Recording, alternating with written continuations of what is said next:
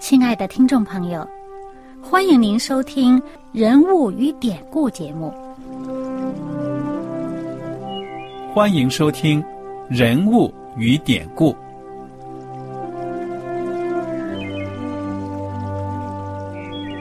听众朋友们，当你读圣经的时候，不知道有没有过这样的想法？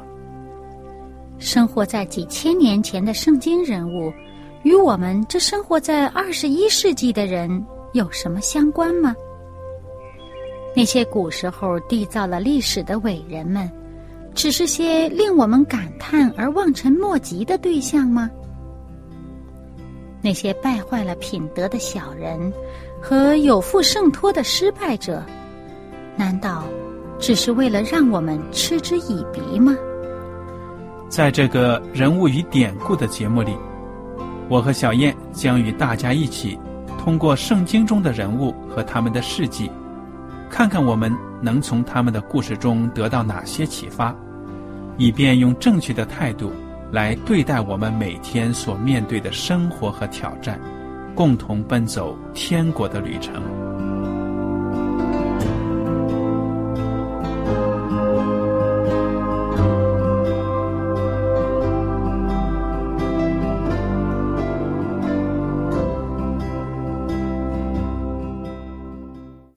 听众朋友们，你们好，我是艾德，我是小燕，大家好。很高兴我们又能跟大家坐在一起来研究圣经当中的人物与典故。我们上一讲已经讲完了《撒母耳记下》的第四章，就讲到呢，这个大卫呢已经是登上了王位了，正式的登上了王位。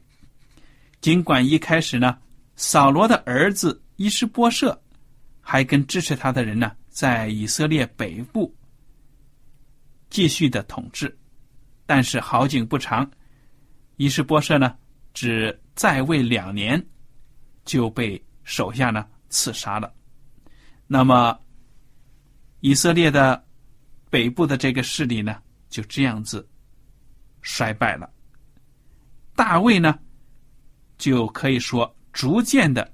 要把以色列所有的民族呢，所有的支派就给统一起来了。那么我们来看第五章呢，就讲到这样的一个过程，请小燕给我们分享一下。嗯，那么在第五章的时候呢，圣这个撒母耳记下第五章，圣经就讲到以色列各支派的人呢，就到希伯伦这个地方。就来见大卫，希伯伦就是大卫他做犹大王的这个城市。嗯哼。那么这些人来见他呢，就是说他愿意呃做他的百姓，嗯，愿意让大卫做全以色列的国君。嗯哼。那么这时候呢，实际上呃，我们知道这个圣经在第四节就告诉我们说，大卫登基了。那么他呃登基的时候呢是三十岁，呃在位四十年。而这个三十岁登基的时候呢是在希伯伦做犹大的王。那么那个时候做犹大的王一共做了七年零六个月，而到以色列的众长老都到希伯伦来见大卫，让他登基做全以色列王的时候呢。一共等待了七年半，那么真正做了全以色列王的时候呢？那个时候大卫已经三十七岁半了，可以说，嗯嗯。那么，而做全以色列王的时候呢，我们看到啊，这个呃，大卫他等于说已经得了各个支派十二个支派的这个民心所向。啊，他起初他是做犹大家的王，他心里边也不是非常的急于要做这个整个以色列人的王，他耐心等待上帝的时候到。那么当这个时候到了，百姓自己来邀请他做王。那么这个时候呢，大卫就带领跟随他的人呢上这个耶路撒冷。我们知道耶路撒冷这个城在当时名字还叫耶布斯。因为当时那个呃以前的原住民耶布斯人一直住在耶路撒冷这个地方，他们从一开始以色列人进入迦南地就没能把他们赶出去。嗯。那个时候说他们很顽强的，这个犹大人没本事把他们赶出去，便雅悯人也没把他们赶出去，而这个耶布斯这个位置呢，就是这个耶路撒冷这个位置呢，就在犹大和便雅悯这个之间。这个两个支派都没有能力把他们赶出去，他们一直住在那儿，而且他们以自己的城墙很坚固，呃，这个城市很难攻打为自豪。他们也发话给这个大卫说：“你绝对进不来。”当时大卫就我们看到圣经上讲到呢，第八节讲到呢，这个大卫是从水路啊，就是从这个水沟这个城市的水沟来作为这个战略，呃，攻占了这个耶路撒冷城的。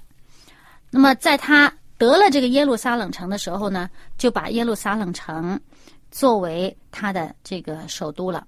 嗯那圣经讲到他在耶路撒冷城做全以色列的王，做了三十三年。嗯那么呃，当时呢，呃，圣经上讲这个大卫啊，日渐强盛，因为耶和华万军之上帝与他同在。那么，上帝与大卫同在，这个名声就是远远在外了，不只是现在，以前就已经与大卫同在，而现在呢，是全以色列的民心呢都开始集中到他这儿来了。大家民心所向，整个这以色列的地方呢都统一了。而在以色列他们这个范围最最北边儿，靠近这个地中海的地方呢，有一个城邦叫做推罗。推罗王啊，西兰，他是真是非常的呃喜欢大卫，很欣赏大卫，嗯他就很主动的就把这个他们那个地方的特产哈，这香柏木非常值啊，把这香柏木送来给大卫，啊、还派他们当地的这个工匠啊、呃石匠啊，给大卫建造宫殿。那么，大卫见到这些事情呢，他就知道耶和华坚立他做以色列的王。所以对他来说呢，这也是一个兆头，对不对呀？嗯，而且呢，他也知道上帝要使以色列他的这个国兴盛、兴旺。嗯，那么在这里呢，圣经从这个第五章的中间啊，就提到大卫他呃在离开西伯伦之后啊，呃又呃立后妃啊，又生儿女。其实，在之前就已经提到了，在西伯伦的时候呢，呃讲到呢他。娶了多少个妻子，呃，生了多少个孩子，这是在第三章开头就讲到呢。他在希布伦这个七年半，呃，生了六个儿子，六个儿子都是六个妻子生的。然后呢，呃，又讲到呢，他当时这个呃，扫罗的大帅呃亚尼尔呃来呃投诚呃帮助大卫的时候呢，大卫。跟给他提过一个条件，说你来见我啊，你一定得把我这个呃这个扫罗的女儿米甲带来见我，不然的话你见不着我。那么这个米甲当然是他的原配夫人呐、他就把这个米甲也要回来了。那果然亚尼尔呢，也把米甲带回来见他，所以这又多有又有一个妻子，对吧？然后讲到呢，他在这个呃西布伦做王以后，去了耶路撒冷做全以色列的王，他又立后妃，又多生儿女，哇，生了这么多这么多。所以我们看到呢，这个如果我们记性好啊，就会记得在圣经生命记十七章的十七节讲到这个。上帝给以色列人立约，给他们立下的法规的时候，就讲到，本身上帝是希望自己做以色列人的王，你们不要立王，不要学周围的人。但是呢，倘若你们将来立王的时候，你们要立一个听上帝话的、敬畏上帝的，能带领这个以色列民遵行上帝律法的这么一个王。而这个王本身呢，不要为自己多起多立后妃，不要为自己积攒财宝啊，等等等等。这里大卫首先就是哇，好多后妃，生了好多孩子。那么他这些孩子，我们知道他这个后来啊，这些孩子里面有强暴同父异母妹妹的，有呃叛乱的，有谋杀的，所以呢，这个坏事都干尽了，而且还是一窝斗，对不对呀？对啊，你有争权斗利，那这些他们这些孩子，你看大卫他自己娶这么多太太。这么多孩子，本身这些孩子之间就已经是手足不亲，嗯嗯，手足情很淡薄。对呀。然后呢，再加上他难于管教，嗯哼，孩子很多，妻子很多，你你自己，我们家里面两三个孩子都已经觉得管教不容易。啊，你尤其是你把一个信仰、一个完全的遵守上帝律法的这么一个很忠于上帝的这么忠心的这么一个呃教诲教导孩子，本身就是不容易的。教导人学艺学政就是不容易的。嗯哼，你还这么多孩子，这么多个妻子，就更难。所以在这个生育上呢，大卫是有点太不负责任了啊！反正有这么多妻子，个个都留种。我看他不是生育上不负责任，他娶太多的妻子。上帝并不希望我们这样。嗯，而且呢，他的这个呃继承他王位的这个所罗门，呃，那就更糟糕。那娶的太多了，这个这个后妃啊，那些后妃外邦的，对呀，这些后妃就引诱他离弃上帝。所以有的时候呢，老婆。听老婆的话什么的，一个都够难了，对不对呀？又一大帮子七嘴八舌的，说不定趁你，就好像做王，你看他天天在那里宴乐呀，那这个妃嫔上来敬个酒啊什么的，灌醉了，那骗他说什么，做很多事情，可能他自己都不知道，对不对呀？嗯。所以我觉得，你看，从现在开始呢，慢慢的就显出来了，保暖思淫欲。嗯，这大卫王呢，一坐定了王位，根基稳固了，哎，就开始生是生非了。你看他在国家大事上处理的，好像往往都还不错啊，往往他都懂得我要先寻求上帝的意思，在大事儿上他先寻求上帝的意思，在家庭琐事上，你看看，我看他就没有先寻求上帝的意思吧？娶一个老婆之前有没有先祷告说？圣经上没有这样的提过，嗯，所以一个人呢，忠心于上帝的时候，我们要想一想，不只是在大事上，也在小事上。小事做不妥啊，影响到大事也会出问题。嗯，好，那么现在呢，就讲到呢，接下来圣经就讲到这个大卫呢。呃，做了全以色列的这个王，那非利士人一听到了就不满意了，啊，因为呃，曾经大卫也曾经投靠过他啊，那么大卫也是这个呃军事将才，现在他这个人品哈，好像又很得以色列人的心，那么这个非利士人肯定认为这是一大威胁，于是呢，非利士人就来攻打以色列了。那么这时候呢，啊，大卫又求告耶和华上帝：“我可以上去攻打非利士人吗？你会不会把他们交在我手里？”然后呢，果然这个上帝就指示他该怎么怎么怎么做。而且呢，我们看到有一句，也是我们以前曾经多次提到过，圣经上这样讲，就是在这个嗯《萨母尔记下》第五章的第。二十四节，其中有这么一句话，就说：“那时耶和华已经在你前头去攻打非利士人的军队。”嗯，而且上帝在人前面去，而且你还没读前半句呢，神迹呀！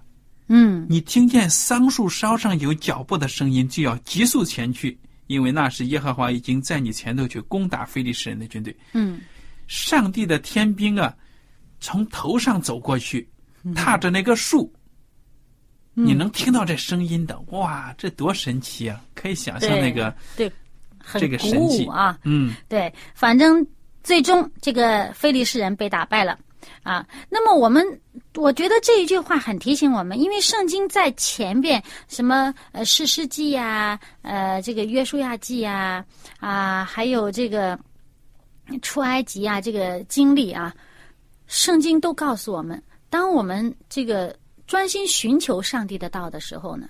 专心寻求他的道路的时候呢，上帝他在我们前面行，他带领我们该走的路，他在我们前面引路，在我们前面开路。对呀。哎，我们现在要进入第六章的学习了。我们如果回忆一下的呢，我们可以想想，有一样东西呢，也许我们已经不记得了，但是对大卫来说呢，却是时时的记在他的心上的。那是什么呢？耶和华的约柜。对了，耶和华的约柜在哪里啊？现在？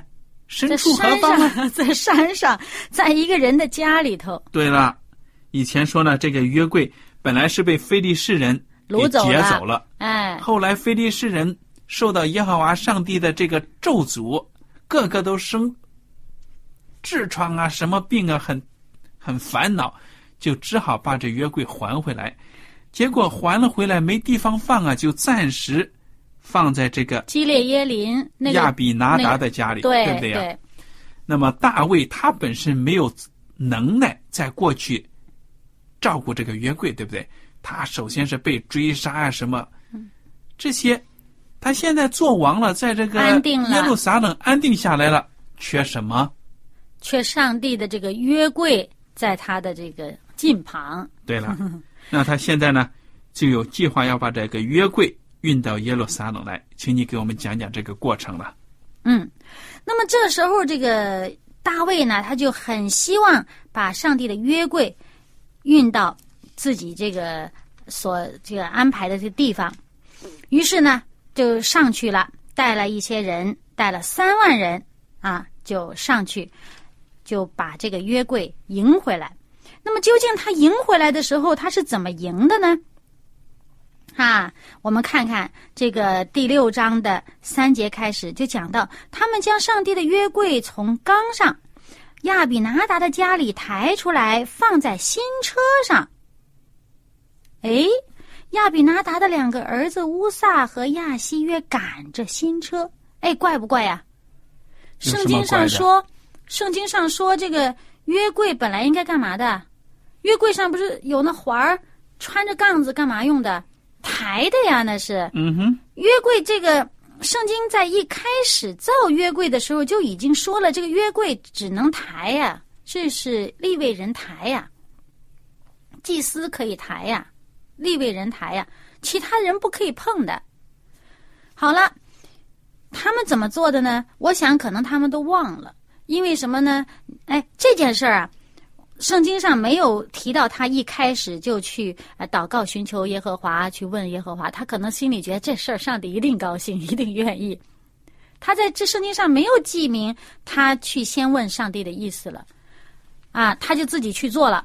那做的时候呢，我想这个呃，当时这个亚比拿达的家里人呢，你看他这两个儿子赶着这个车，这谁赶车来着？赶车来运约柜啊，非利士人才赶车运约柜了，他们不懂吗？他们放在牛车上边儿，呃，那个这个牛车自己走，对不对？他们才是赶车呢。结果可能到亚比拿达家里边说，这个约柜怎么到你家来的？牛车运过来的，可能他就照做，有可能。我想，我这是瞎猜啊。嗯，嗯，反正不管怎么说，大卫用的这方法跟非利士人一样。圣经上没有提他带着立位人和祭司上去，圣经上也没提这个亚比拿达这一家子人是不是立位人或者是什么祭司的后代，完全没有提。嗯，那不管怎么样呢，他们把这个约柜放在新车上，这倒是做对了，完完全全要造新的车，从来没有拉过别的东西的。这个非利士人也是这么做的啊。嗯哼，但问题是，上帝说约柜是要抬的吗？那么他们这放在车上，结果呢，这车呢还牛失前蹄，就倒了。这个约柜不就斜了吗？嗯哼，这个乌萨呢就伸手一扶，结果就死了。嗯，哇，神迹呀！上帝发怒了，把乌萨呢给击杀了。那大卫看见乌萨这样死了，他也害怕呀。那大卫本来很高兴，他带着这个乐器呀、乐队呀，又跳舞又又唱歌的，一路正高兴呢。跟那个嘉年华的彩车经过一样啊！这突然出这事儿了，他这个高兴的兴致也没了，怕了。嗯，他说，他对上帝的确是惧怕了。他说：“耶和华的约柜怎可运到我这里来？”他怕呀。万一不小心碰一下，不知道哪一点做错了，被打死了怎么办呢？对啊，哎，这个我们在他，可能有些人就觉得奇怪，哎，这个乌萨好心嘛，扶一扶约柜就死啦，哇，这么严重？嗯，其实这事儿呢，我想，起码这上帝对百姓的一个提醒，一个警告。你们，即使你好心，你也得按照上帝的规矩办事儿。那么这里我们就看到《圣经·历代之上》十五章这个第十三节，讲到这个约柜的这个事情。当时说这段话的时候呢，是啊，大卫这第二次再去抬约柜了啊，他就讲到之前这一次原原因。是什么？他就说：“因你们先前没有抬着约柜。”他这段话是对着利未人说的啊。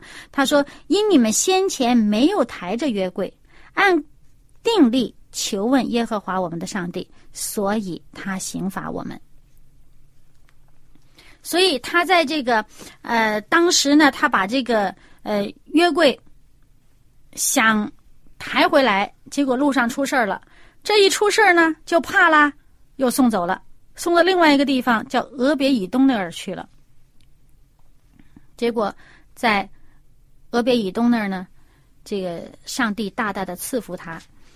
哎，他一听说，哎，在俄别以东加三个月，上帝大大的赐福他，他心里边胆儿又大起来了，觉得哎呀，这是上帝给我一个征兆。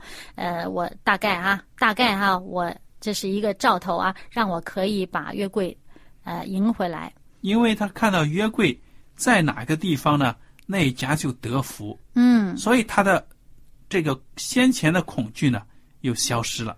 嗯，于是呢就正正规规的又去把这约柜呢要请往耶路撒冷。而且他这段时间呢，他也应该是在反思，究竟我哪儿做错了？嗯哼，我明明好心，怎么会出了这样不好的事情？他肯定他也在反思，研究研究，终于搞明白了出在问题出在哪儿了。原来是这个没有按上帝的规矩办事儿。那么结果这一次他正正规规的去请回来呢，是由这个立位人抬着，把这个呃，把这个约柜呃又献祭又抬，然后呢就是从俄别以东家抬出来。抬到他所预备的地方，这个大卫呢，真的是欢天喜地呢，穿着衣服得，在这个约柜前呢是跳跃前进，哇，对他来说真的是大的节日啊！嗯，很高兴啊！哎，没想到就在进这个耶路撒冷城的时候呢，被谁看见了？被他原配夫人这个米甲，对呀，扫罗的女儿，从这窗户里正往外观看呢。看见外面好像是张灯结彩、敲锣打鼓，又有人跳欢呼。一看呢，哎，原来是自己的丈夫在那里蹦得正欢呢。于是呢，这个米甲就产生了一种厌恶、鄙视的心情，对不对？嗯，心里边轻视他。我想啊，她毕竟是一个国王的女儿，是公主，所以呢，她对大卫作为一个牧羊童出身，他就。是瞧不起的，又看现在疯疯癫癫的这样子，肯定说你作为一个王，你这样子蹦跳成何体统啊？而且呢，这个他讲到他这个赤身呢、呃呃，讲到他这个露体啊，不是赤身，说他露体，其实这可能就是说他穿的那个衣服呢，就是以弗德嘛，我们知道好像背心儿一样的嘛。他穿的这样的衣服，可能就是有点袒胸露背这个样子啊，好像呢不像一个呃上等人呐、或者有权位的人呐、可能像个苦力干活出大汗这样的，嗯，那肯定啊，一路跳过来那得多累啊，对不对呀？所以这个米甲瞧不起他，结果怎么着呢？大卫呢，就对他说了：“这是在耶和华面前，耶和华已拣选我，废了你父和你父的全家，立我做耶和华民以色列的君，所以我必在耶和华面前跳舞，我也必更加卑微，自己看为轻贱。你所说的那些婢女，他们倒要尊敬我。你看看，大卫就把情况跟他讲清楚了。你可不要以为你还是什么公主啊，你的家呢已经被废了，你瞧不起我呢，有人瞧得起我。嗯，而且我相我相信他这里面还有一个很重要的话，就是说他也看自己为卑微的，啊哈，他并不敢在耶和华上帝面前高抬自己。我在耶和华上帝面前，我就是渺小的，我就像尘土一样的。嗯哼，但是呢，我在卑微之中呢，耶和华抬举我。嗯，也是可以这样理解的。那么，大卫呢斥责了米甲之后呢，可以说这米甲呢就被打入冷宫了，对不对呀？直到死日，没有生养儿女。